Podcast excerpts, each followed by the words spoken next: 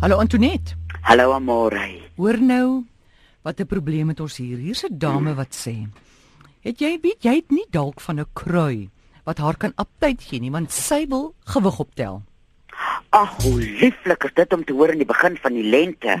Want dit almal wil 'n paar polka dotte verloor om in die bikini in te kom. Ja. Maar wie Amore, uh, aptyd. Ek leer so baie my honde is sulke groot leermeesters. As dan nou 'n slagge hond op die werk doodgaan, dan hou van die honde op eet. En partykeer as 'n hond op eet, dan gaan hy so af van sy kos af.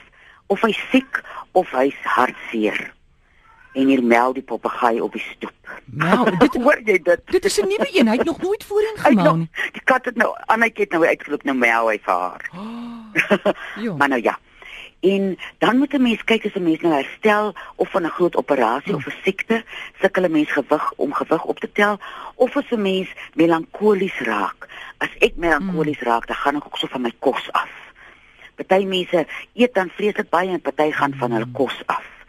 En ek sal nou vir so een wat 'n bietjie gewig op op wil optel, uh maak nie saak wat die rede is nie, sal ek begin by kankerbossie Hmm. wat die immuunstelsel sterk maak en dan sal ek die rooi vergeetwortel alleen. Ons gebruik hom ons saam met liquorboomblare vir diabetes of saam met jakkalsbos vir die hart.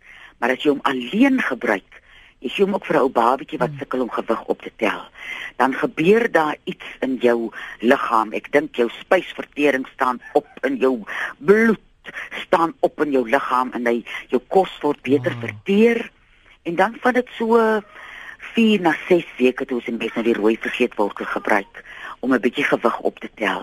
En die groot ding is as 'n mens nie honger is nie om eetlus te kry. Nou die rooi vergeetwortel uh gee vir jou eetlus. En as jy nou net kort diskant 'n boepentie staan, dan hou jy nou eers vir 'n bietjie op. Goed, ons nommer in die ateljee 0891104553. En waar kry mens daai rooi vergeetwortel? In die Boland groei hy en hy groei hier by ons in die rivierloope, so mense kan vir my bel. Goed, bel vir Antoinette. Ons gaan haar nommer gee aan die einde van die program. Charlotte, goeiemôre. My amore, dit is Elisabeth hier van Vogel. Elisabeth. Elisabeth. Elizabeth, ja. Man, ek wil net by Antoinette hoor asseblief. Ek het verskriklik seer op my voete. Ek kan skaars party daar op my voete trap. Is daar enige raad vir my? Is hy 'n seer bo op jou voete?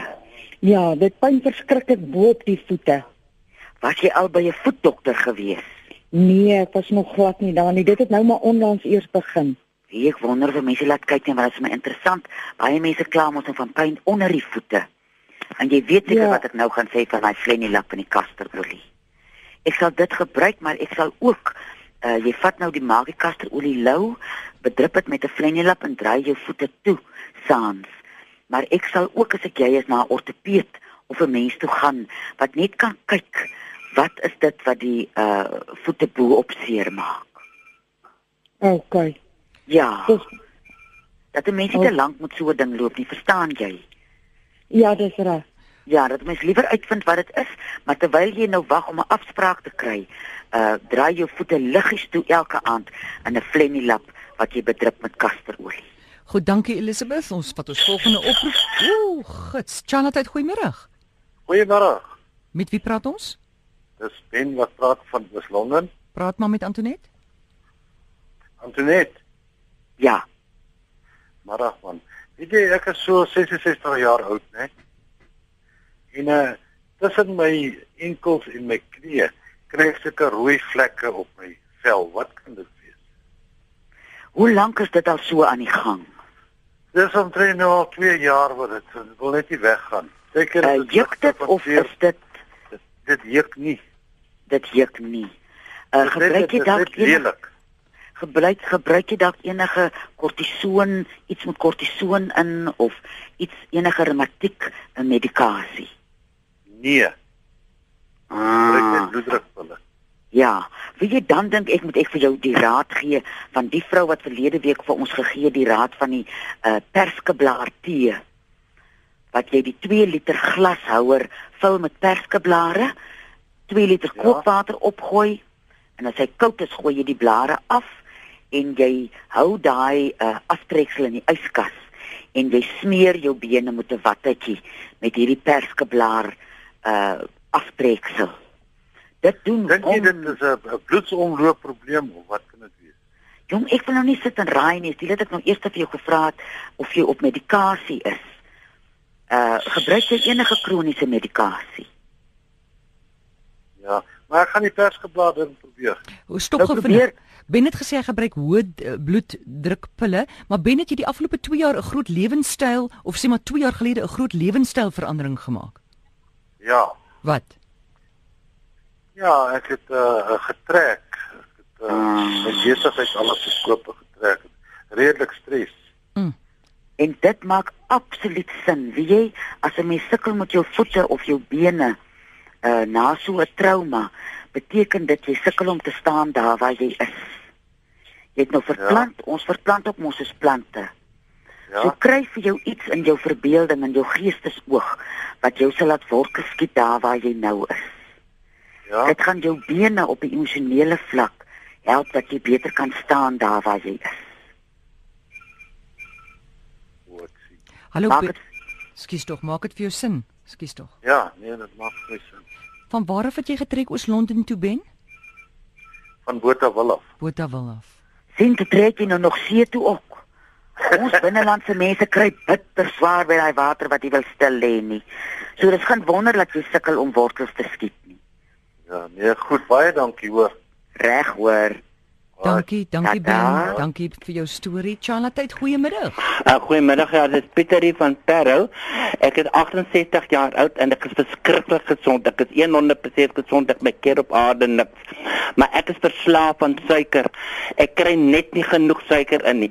Maar ek het my suiker laat toets. Ek is nie diabetes nie, maar ek bly enige soeding, 6 lepels suiker in die koffie. Ek blik ek blikkies kondensmelk. Ek, Oh. ek kry net nie genoeg suiker en meer suiker ek eet, hoe meer suiker wil ek eet. Ja, wie dis 'n uh, uh, ek dink as ons besef, ons dink net maar altyd aan sigarette en drank as goed wat verslawend is of dwelmmiddels, maar suiker is een van die verslawendste goed. Ja. Nou die raad wat ek jou gaan gee is om vir jou organiese heuning in die hande te kry. Okay. Ja, dit het ook suiker in, maar dat jy op 'n manier jouself met heuning begin speen van suiker af en dit gaan 'n gestoei wees want dit uh, suiker het 'n geweldige houvas op die liggaam. Hmm. En suiker maak ook dat 'n mens se liggaam suur is en vreeslik baie siek- siekte toestande floreer as die liggaam suur is. Verstaan. En die tweede raad wat ek jou gaan gee, jy moet begin dink aan die ding in jou lewe. Mens hoef nie een ding te hê nie, kan 'n paar op wees wat die sweetness in jou lewe is. Vir party mense is sweetness om bietjie in die tuin te werk, vir party mense is sweetness om op die lughawe te gaan kyk hoe uh trek vliegtye weg en hoe land hulle dat jy die ding uitvind wat jou sweetness is. Want jou pankreas is mos nou die een wat werk met die suiker en op 'n manier kry jou pankreas nie genoeg van daai emosionele sweetness nie. Ek verstaan. So ek sit te dink bietjie of jy hou daarvan om te timmer aan jou karretjie of 'n stukkie houtwerk te doen, maar jy kry nie tyd nie. Kom by Ja, daai ek wil dit net noem, ek is verskriklik aktief. Ek het bedrywig, ek het te min ure in my dag. Ek is baie aktief en baie gesond en baie fit. Maar ek sê besig ek ry rond en ek gesels baie en ek lief gesels, maar ek eh, die die die suiker toe die pla my regtig waar. Is daar 'n ding wat jy sommer so gou kan dink waarby jy nie genoeg by uitkom nie, waarby jy sou graag wou? Oh, miskien uh ek ek, ek kan nie eintlik dink nie. Nee, jy dink- Kunsgalerye. Kunsgalerye. Nou loop gaan sing toe. Daar lê 'n stuk van jou sweetness. Maak vir jou tyd in plaas van om oral rond te gaan gereeld, gaan gereeld kunsgalerye toe. En dan kyk jy of daai vreeslike, die Engelse noem dit craving. Daai craving. wil nie gaan lê nie, gaan koop vir jou groot pot heuning. Ek sal dit gerus probeer. Baie En dankie. Ek het nooit so daaraan gedink nie. Ja, Antoinette sê jy moet daai kondensmelk blikkie toemaak. Sê Pieter. jy? Antoinette sê jy moet daai kondensmelk blikkie toemaak. Ek sal probeer. Maar Baie dankie vir die program hoor. dankie tot sien. Ja, mens kan maar net probeer. Charlotte, goeiemôre. Hallo, hallo julle. Hi, Hallo. praat maar. My naam is Pixie van Parys. Um Antoinette Ekskuus man. Antoinette het vir my die oogbossie ge, eh, vir my katarak. Ja. Ja. Dit dit werk soos 'n droom. My Ek wil hele Suid-Afrika dit weet. is dit nie wonderlik nie? Dit is maar gaan hy Joppa waak of of moet ek nog die operasie kry? Jy gaan nou so aan tot jy so lekker sien dat Mhm. jy tevrede is en dan gaan jy na die oogman toe en dan sê jy jong kyk wat gaan hierdie katarakte Ja. aan. Maar as jy Ag. kan beter sien as dit mos nou onomwonde so dat jy dis wonderlik. en ek dink die groot ding hier is uh dat 'n mens dit jy moet jou toewy aan die proses. Jy moet dit Mm, elke mm, aand doen. mm, En ek kan nou sommer hoor jy was getrou daarmee. Ja, ja. soos 'n mens so 'n ding gebruik dat jy hom getrou gebruik en jy glo daarin en ek is Ja. so bly dit werk vir jou. Ag, ek is dankie. Ek wil net vir almal sê jy's wonderlik. Dankie hoor. Dankie hoor. Bye bye. Dankie Tata. Pixie. Vertel ons gou die storie van die oogbossie en die katarak nou weer. Die oogbossie, hy man in 'n groen almal se tuine. Ek wens ek kan deur die land ry. Dalk moet ek moet daar in 'n Dana Snyman se karretjie inklim en vir almal hulle oogbossie wys.